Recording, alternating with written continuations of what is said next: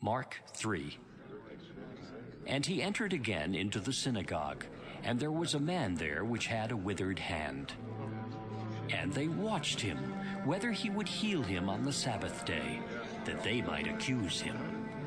And he saith unto the man which had the withered hand, Stand forth. And he saith unto them, Is it lawful to do good on the Sabbath days, or to do evil? To save life, or to kill? But they held their peace. And when he had looked round about on them with anger, being grieved for the hardness of their hearts, he saith unto the man, Stretch forth thine hand. And he stretched it out, and his hand was restored whole as the other. And the Pharisees went forth and straightway took counsel with the Herodians against him, how they might destroy him. But Jesus withdrew himself with his disciples to the sea, and a great multitude from Galilee followed him, and from Judea, and from Jerusalem, and from Idumea, and from beyond Jordan, and they about Tyre and Sidon, a great multitude, when they had heard what great things he did, came unto him. And he spake to his disciples that a small ship should wait on him because of the multitude, lest they should throng him. For he had healed many, insomuch that they pressed upon him for to touch him, as many as had plagues. And unclean spirits, when they saw him, fell down before him and cried, saying, Thou art the Son of God! And he straitly charged them that they should not make him known. And he goeth up into a mountain, and calleth unto him whom he would, and they came unto him. And he ordained twelve, that they should be with him, and that he might send them forth to preach, and to have power to heal sicknesses, and to cast out devils. And Simon he surnamed Peter, and James the son of Zebedee, and John the brother of James, and he surnamed them Boanerges, which is the sons of thunder and Andrew and Philip, and Bartholomew and Matthew, and Thomas and James, the son of Alphaeus, and Thaddeus, and Simon the Canaanite, and Judas Iscariot, which also betrayed him. And they went into an house. And the multitude cometh together again, so that they could not so much as eat bread. And when his friends heard of it, they went out to lay hold on him, for they said, He is beside himself. And the scribes which came down from Jerusalem said, he hath Beelzebub, and by the prince of the devils casteth he out devils. And he called them unto him, and said unto them in parables, How can Satan cast out Satan? And if a kingdom be divided against itself, that kingdom cannot stand. And if a house be divided against itself, that house cannot stand. And if Satan rise up against himself and be divided, he cannot stand, but hath an end. No man can enter into a strong man's house and spoil his goods, except he will first bind the strong man, and then he will spoil his house. Verily I say unto you, all sins shall be forgiven unto the sons of men, and blasphemies wherewith soever they shall blaspheme. But he that shall blaspheme against the Holy Ghost hath never forgiveness, but is in danger of eternal damnation. Because they said, he hath an unclean spirit. There came then his brethren and his mother, and standing without sent unto him, calling him.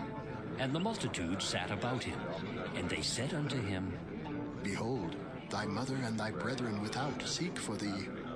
And he answered them, saying, Who is my mother or my brethren?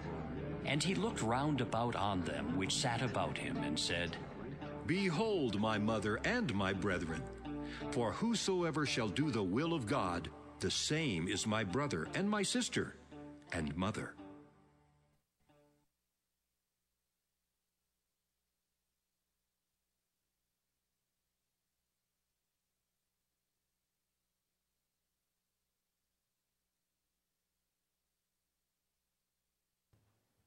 All right, Mark chapter number three. You're there already, I hope. Uh, let's turn there. Mark chapter number three. Who remembers what we talked about the last time we had the opportunity to be in the gospel according to Mark? You can just look up the page there to the end of chapter 2, where we uh, see uh, Jesus, the Lord of the Sabbath, right? Uh, we remember the final verse of chapter 2 the Son of Man that's a divine title for the Lord Jesus Christ, he said, The Son of Man, he said, I am Lord of the Sabbath. And then we look down at verse number one of chapter three. Jesus entered again into the synagogue. I like this because it wasn't his first time, evidently. He entered again. And so he hung out in good places. He uh, wanted to be around people uh, that he could encourage and he could be encouraged by, and especially a place where uh, he knew that uh, God would meet with them in a special way. And before we continue on with this, let's pray and ask God to help us as we continue to study uh, through our series uh, in the Gospel according to Mark. Shall we pray? Lord God, I pray that you would bless us and that you would teach us. And I pray that you get the glory for all that's said and done today. We love you, Lord. Thank you for loving us. In Christ's name we pray. Amen. All right, quiz time. Who is the author? Who is the author of the Gospel according to Mark? Trick question, I guess. Sorry? Mark or John Mark. Very good. Was John Mark an apostle? No, he wasn't an apostle. An apostle means sent one, someone who uh, experienced uh, basically uh, the life of Jesus Christ and got to know him personally. And uh, we, we find that Mark was also uh, one of the uh, synoptic gospels, meaning what? Seeing together, right? Synoptics, seeing together. And so uh, these consist of Matthew, Mark, and Luke. And so Matthew was uh, written to the Jews. Luke was written to the Greeks, and you know he was a doctor, so he liked to give the complete uh, medical history, if you will. no, not really, but uh, genealogies. And uh, he, he liked to be very, very thorough, Luke did. Um, Matthew was very concerned about uh, where did Jesus come from? Was he really the son of David? And Mark was written to uh, which group of people, class? The Romans, that's right. And what kind of words do you see throughout the book of Mark? immediately, straightway, right away. And so the Romans, I suppose, were very impatient and they just wanted to get to the point and figure out what exactly Jesus did. And so uh, we find in the Gospel according to Mark that it is more concerned with Jesus' deeds than his dialogue. And so uh, we're noticing in verse number one, Jesus entered into the synagogue again. And so here's this man here. There was a man with a withered hand. Look at verse 2 of chapter 3. They watched him whether he would heal him on the Sabbath day, that they might accuse him. And he saith unto the man which had the withered hand, Stand forth. And he said unto them, Is it lawful to do good on the Sabbath days, or to do evil, to save life, or to kill? But they held their peace. And so we know that um, this man's hand was withered, but God's mercy had still preserved him uh, the use of his feet. And he uses his feet to bring him into the presence of Jesus, uh, to the public worship of God uh, there at the synagogue. And Jesus meets him there and he heals him there. How true is the proverb? It is never so ill with us, but it might be much worse. The critics of Jesus expected him to heal this man uh, with a withered hand. And by their expectation, they admitted that Jesus had the power to work miracles. Knowing this, they watched him closely so that they might accuse him. They knew what Jesus could do, and yet their knowledge didn't draw them to Jesus. It was as if a man could fly, but authorities want to know if he had a pilot's license. And the religious leaders watched Jesus closely, but with no heart of love for him. They knew about Jesus, but they did not know Jesus. And they also knew Jesus would do something when they saw and when he saw this man in need. In this sense, these critics did have some degree of faith, and sometimes more than many of us, because sometimes we doubt that Jesus is able uh, to meet the needs of other people. Is it lawful on the Sabbath to do good or to do evil, to save life or to kill? In his question to the religious leaders, Jesus emphasized the truth about the Sabbath. There's never a wrong day to do something that is truly good. And you know, according to Sabbath tradition, if you uh, cut your finger, you could stop the bleeding, but you couldn't put ointment on your finger. You could stop it from getting worse, but you weren't allowed to make it better. And this is one of the few places where Jesus is described as having anger. Look at verse 5. When he looked round about on them with anger, being grieved for the hardness of their hearts, he saith unto the man, Stretch forth thine hand. I want to have you all pay attention and pay special attention to that word grieved. If you grieve someone, for example, we can grieve the Holy Spirit. It means, in the first place, that there is a love or compassion that is present. In the life of Jesus, he had even compassion for the religious leaders, for the, for the hypocrites, for the people uh, who really upset him. He was grieved. And uh, for what reason? It was the hardness of their hearts. He was angry at the hardness of men's hearts. And so Jesus was angry because this was a perfect opportunity for these critics to admit that he was who he said he was. And so Jesus commands this man with a withered hand to do something impossible, and that is to move his withered hand. And the man might have reasoned at first, Lord, how can I stretch my hand? Why don't you make it whole first, and then I'll stretch my hand out, right? Um, of course, at the command of the Lord, he made the effort, and in making the effort, he was cured. And so Jesus did nothing but a wonderful miracle. In response, two parties of former enemies, the Pharisees and the Herodians, two groups of people who would never get along, uh, end up joining forces, agreed together in one cause to destroy Jesus. And Luke 6 11 says they were filled with madness. They communed with each other uh, what they might do to Jesus. Now, let me ask you, which is more uh, of a sin or a greater sin against God and a violation of the Sabbath? When Jesus healed a man or to plot uh, murder uh, uh, of a man who never sinned against anybody on the Sabbath day? Warren Wiersbe was a theologian of yesteryear, and he mentioned that the Herodians were not a religious party. Uh, they teamed up with the Pharisees, but uh, this group of Jews were sympathetic to the puppet king Herod, and they supported Herod's rule.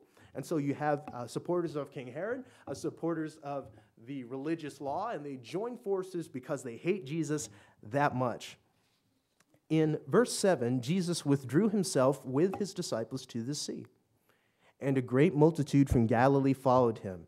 Notice from Judea, from Jerusalem, from Idumea, uh, and from beyond Jordan, from Tyre and Zidon, a great multitude, when they heard what great things he did, came unto him. And so the crowds came unto Jesus uh, from distant places. And yet it seems that this crowd is more interested in what Jesus could do for them and more uh, in his miraculous works more than his message. When they heard how many things that he was doing. Now, it's wonderful for people to be attracted to Jesus.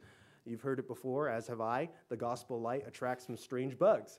And um, unfortunately, uh, these people were more focused on what he could do for them instead of who Christ was. May that never be known of us. And um, if we are focused more uh, on what he can do for us, uh, more on the blessing than the blesser, then we will not follow him for long. We need to be infatuated and, and, and enraptured uh, with who Jesus is. Notice an undesirable, notice an undesirable association. An undesirable association. Uh, verse 11 many unclean spirits, or unclean spirits, devils, you could say. A synonym of unclean spirits are devils, the, the, the uh, Satan's lackeys. When they saw Jesus, they fell down before him, and you saw and heard, rather, the unusual voice we heard on the loudspeakers Thou art the Son of God we see this undesirable association. I believe that Jesus did not want to sully his own holiness and truth with the endorsement of devils. He didn't need, uh, although these, these uh, devils were saying that, yes, you are the Son of God, uh, notice that the demons addressed Jesus as the divine Son of God in a futile attempt to render him harmless. These cries of recognition were designed to control him and strip him of his power, in accordance with the concession that knowledge of the precise name or quality uh, of a person confers mastery over him. And so um, he, he didn't need their endorsement. Um, so, sometimes we need to think about uh, not, not just what is said, but who it's coming from. And so Jesus uh, said in verse 12, uh, they should not make him known. He straightly charged them Hey, shh, shut up, quiet. I don't want you talking. In verse 13, Jesus goeth up into a mountain, and he calleth unto him whom he would. And they came unto him. I really like verse 14. Jesus ordained 12 that they should be with him. I've circled that uh, phrase, with him, and that he might send them forth to preach and to have power to heal sicknesses and to cast out devils. And so, uh, you know, Pastor and I will have very candid conversations, and um, just, you know, as church leaders, it happens where you're, you're thinking about, okay, well, how can we shut the back doors of the church house? Okay, if, if anyone knows how to do that, let me know, right? But, you know, uh, church retention, why aren't they coming back? Why do we baptize people and then, you know, we don't see them six months down the road? Um, why is that? Um, of course, uh, people do what they want to do. We can't twist people's arm. But uh, Jesus, you could say, someone is telling me that Jesus really had a small retention rate. He only did have uh, 12 people. Uh, that stayed uh, with him, and one of them was a devil, right? Uh, as he said, Judas Iscariot betrayed him. Uh, spoiler alert in verse 19 Judas Iscariot, which also betrayed him, uh, is listed in this list of disciples. But he ordained just 12 people.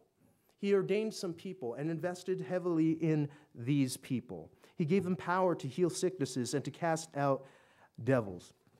In verse, uh, verses 13 through uh, 15. And Jesus chooses these 12. And at this time, Jesus was at a critical point in his ministry. Responding to the opposition, he spent a whole night in prayer in Luke 6, verse 12. He chose these 12 disciples at this time, and he's already at this point offended the religious leadership. Uh, he, he, they've applauded his destruction. Great crowds followed him, but they weren't interested in spiritual things and could quickly be turned against Jesus. And his response to all of this was to pick and choose some leaders to train. In one sense, there was nothing in Jesus' three years of ministry that was more, uh, in these three years of ministry before the cross, that was more important than this because these men uh, would be the men that would carry on what he started. Without them, the work of Jesus would not extend throughout the whole world. And therefore, he made the decision and choice with the wisdom of God. He called to him those who he himself wanted. A disciple in that day and age was a disciplined learner, a student, but not in a classroom and lecture sense. A disciple learned by being with and hearing from his rabbi or his master. A disciple was an apprentice and he learned from the master firsthand. He appointed 12 that they might be with him. And he appointed these uh, to be uh, among his larger circle of followers or from his larger circle of followers and appointed them that they might be together with him. Now, the first, uh, first disciple job, if you will, or the first task of disciples was simply to be with Jesus, to learn from being around him. You can't do anything for God until you've been with him. And so we must worship before we work. A disciple's a student, but in the first century, a student did not simply study a subject, he followed a teacher. And there is an element of personal attachment in disciple that is lacking in the word student. If words have meaning and language has integrity, then ideas matter. And so the business of a minister of Christ is first, first to preach the gospel. I did not say pray. I said to uh, not to uh, speak your mind or your opinion, but to preach the good news of Jesus Christ, first of all, with my life, with your life, and then your lips. Who cares uh, what you have to say if you're filled with dead men's bones? Hypocrisy is the scourge of the modern church. Oftentimes, our words do not match our worship. Too much talk, not enough action. The truth will set us free, but it first must make us miserable. You can't share Christ until you've been with him. And so, first, to preach. And secondly, their task was to be a physician of souls. And third, to wage war with the devil. You'll see there, we already read that. And the 12 disciples are listed in verses 16 through 19. Uh, notice Simon, he's surnamed Peter there. And uh, in, in, verse 16, uh, James, the son of Zebedee, uh, John, the brother of James, and he uh, surnamed them Boanerges, uh, uh, and which is the sons of thunder. He gave them a nickname because they were just known for their bombastic attitude. And so um, it goes on and on. Bartholomew, Matthew, Thomas, James, the son of Alphaeus, and Judas, who betrayed him.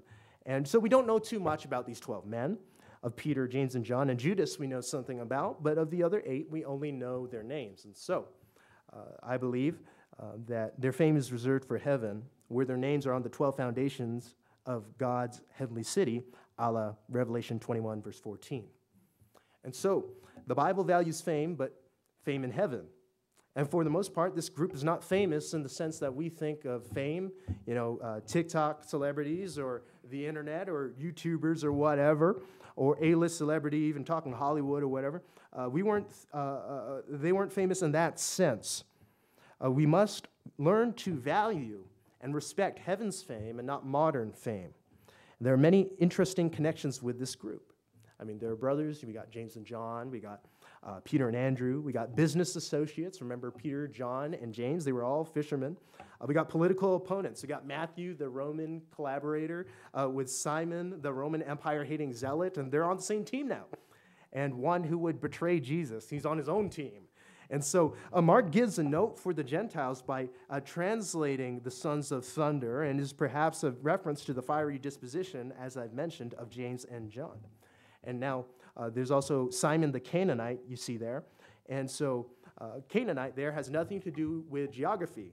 It is the Hebrew word for zealous, identifying Simon as a member of the radical zealot political party. So today we have Democrats and Republicans, we have conservatives and liberals. And back then they had uh, some third party groups there uh, called zealots. And so uh, Judas' surname of Iscariot probably indicates that he was a man from the south. And so he was from the southern kingdom of Judah, Judea, and uh, th- thus seems to have been the only Judean among the 12. Also of note, it seems that the names of the 12 disciples are usually arranged in pairs. Before I studied this message, I didn't really know this. Uh, since Jesus sent out his apostles two by two, this was a logical way to list them. And so you see Peter and Andrew, probably their own team. Uh, James and John, brothers, uh, probably their own team. Philip and Bartholomew, their own team. Thomas, Doubting Thomas, and tax collector Matthew, same team. Uh, James Alphaeus and Thaddeus, also known as Judas, the son of James, uh, same team. And then Simon the Zealot and uh, Judas Iscariot. What a team over there, I tell you what. Um, the choice of Judas was just as important as the choice of any of the other disciples, but many people wonder why Iscariot? Why the betrayer? Why did Jesus choose Judas? And it wasn't because Jesus didn't know how that decision would turn out. He told his disciples that he chose them and that one of them was the devil. And it wasn't because he had no others to choose. He knew that he could raise up his followers from stones, so he could have easily found somebody else. It's not because the team needed a bad boy. It's not because they wanted a scandalous person. We read of no scandal surrounding Jesus' uh, ministry uh, during that time. And the other disciples did far more stupid things during their three years of, uh, with Jesus uh, until Judas went and did his deeds. And so a man asked a theologian, a Bible teacher, why did Jesus choose Judas Iscariot to be his disciple? The teacher responded, I thought this was really wise. The, the teacher replied, I don't know why he chose Judas, but I have an even more difficult question. Why did Jesus choose me? Who are we? Psalm 8 says, What is man that thou art mindful of him? We're nothing. And but for the grace of God, there go I. And so, by the grace of God, I am what I am, and you are what you are. And so, man, uh, we have to guard our hearts and uh, ask the Holy Spirit of God to protect us uh, from the enemy. In Mark chapter 3, verses 20 and 21, Jesus answers accusations. Uh, notice verse 20 the multitude comes together again so that they could not so much as eat bread. So imagine the, the, the, press was so much so that they would try to raise a piece of bread or lunch to their mouth, and people were just crowding them, and they couldn't eat. They just had to be squished, and it was a very uncomfortable experience. And so, uh, verse 21 his friends heard of that, and so they went to lay hold on Jesus, for they said, He is beside himself. Jesus, you're crazy. What are you doing? You are putting yourself in harm's way. You can't even eat. And so uh, the idea uh, is that the huge crowds pressed upon Jesus so much uh, that they couldn't even have the time or space to just live peaceably. Since Jesus grew up in Galilee and practiced his ministry there, so many, many people would know Jesus and before uh, this time of wide popularity. And so there was at least some reason why people, uh, some of his own friends and acquaintances, thought that Jesus was out of his mind. Uh, I mean, first of all, he left a pro- prosperous business in carpentry to become a traveling preacher, uh, a street preacher, a religious uh, uh, uh, sphere and the political sphere. All those leaders plotted to murder Jesus, but he didn't even back down to that. They were afraid, his friends were, for Jesus' sake. They wanted to protect him. Huge crowds began to follow Jesus, and they knew uh, how much fame and celebrity could go to somebody's head. And uh, he, he showed spiritual power and ministry he had never really shown earlier in his life. Was something very wrong? Was Jesus okay? I mean, he, he picked such an unlikely group of disciples that his judgment could fairly be questioned. But there was one last straw, and the pressures of this incredible ministry really made him miss these regular meal times. And so that was the last straw. That's why they went to go see him. And so Jesus constantly faced the rejection of the religious and political leaders of the day, and in a way, their hatred of Jesus made sense. He actually threatened their status quo. And so it isn't uh, easy to be profoundly misunderstood as we try to walk with God. Uh, when the Lord said, A man's enemies will be in those in his own home in Matthew chapter 10, he may have, as well have been speaking from bitter experience. And so Christ Jesus' own brothers didn't believe in him till after uh, his resurrection. And during his earthly ministry, they prodded him to prove himself in John chapter 7. And so uh, let's look at uh, verse 22. The scribes which came down from Jerusalem said, He hath Beelzebub, by the prince of devils casteth he out devils. The scribes who came down from Jerusalem were an official delegation of experts from Jerusalem coming down to Galilee to observe and assess the ministry of Jesus. So you can imagine a high council of very important looking people and saying, All right, we need to uh, squash this rebellion going down over there and see what's going on, make sure it's not getting too out of hand, or if we need to take action, what should we do? And so let's assess this ministry. And so the opinion of a scribe uh, carried a lot of weight with many people. It was all about credentials. It was all about did you go to this school? Uh, did, you, did you learn from this rabbi? Uh, what's the deal? Let's figure out what's going on with Jesus. Maybe they were official uh, emissaries from the great Sanhedrin uh, who came to examine the miracles of Jesus uh, and whether or not Capernaum should be declared a seduced city or the prey of an apostate preacher. After watching and hearing Jesus, they concluded that Jesus was being possessed by Satan, uh, which is terrible. They wouldn't say that Jesus was possessed by just any demon, but by Satan himself. And on the part of the scribes, this was an unwilling admission, uh, yet uh, an admission of the exceptional power and the greatness of Jesus. Remember, this wasn't the only time that Jesus was insulted like this. John 7 20, thou hast a devil who goeth about to kill thee. Uh, John 8, 48, say we not well that thou art a Samaritan, hast a devil. Uh, John chapter 10, uh, he hath a devil in his man, why hear ye him? Luke 7, 34, behold a gluttonous man and a wine bibber, a friend of publicans and sinners. By the prince of devils casteth he out devils. And so Luke 11, 14 tells us that this accusation came in response to a dramatic demonic deliverance.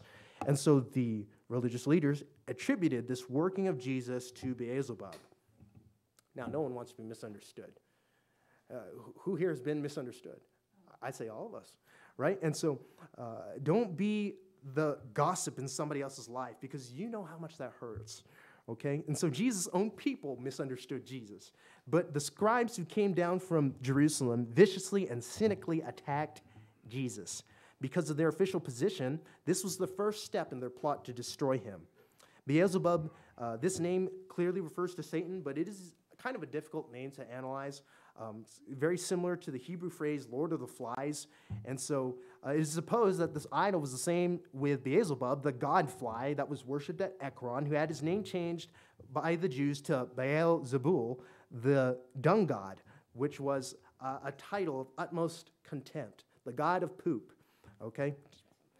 And so, uh, Mark 3 23, verse 27, Jesus answers those who attributed his work to Beelzebub. And he called them unto him and said unto them in parables, verse 23, How can Satan cast out Satan? If a kingdom be divided against itself, that kingdom cannot stand. How can Satan cast out Satan? Jesus showed that if he were an agent of Satan working against Satan, then surely Satan's kingdom was in a civil war and would not stand. Jesus said this to show that Satan would not work against himself. No man would enter into a strong man's house and plunder uh, his goods. And with this, Jesus answered the charge that he was in league with the devil. He said, I'm not under Satan. He said, Instead, I'm proving that I'm stronger than he is.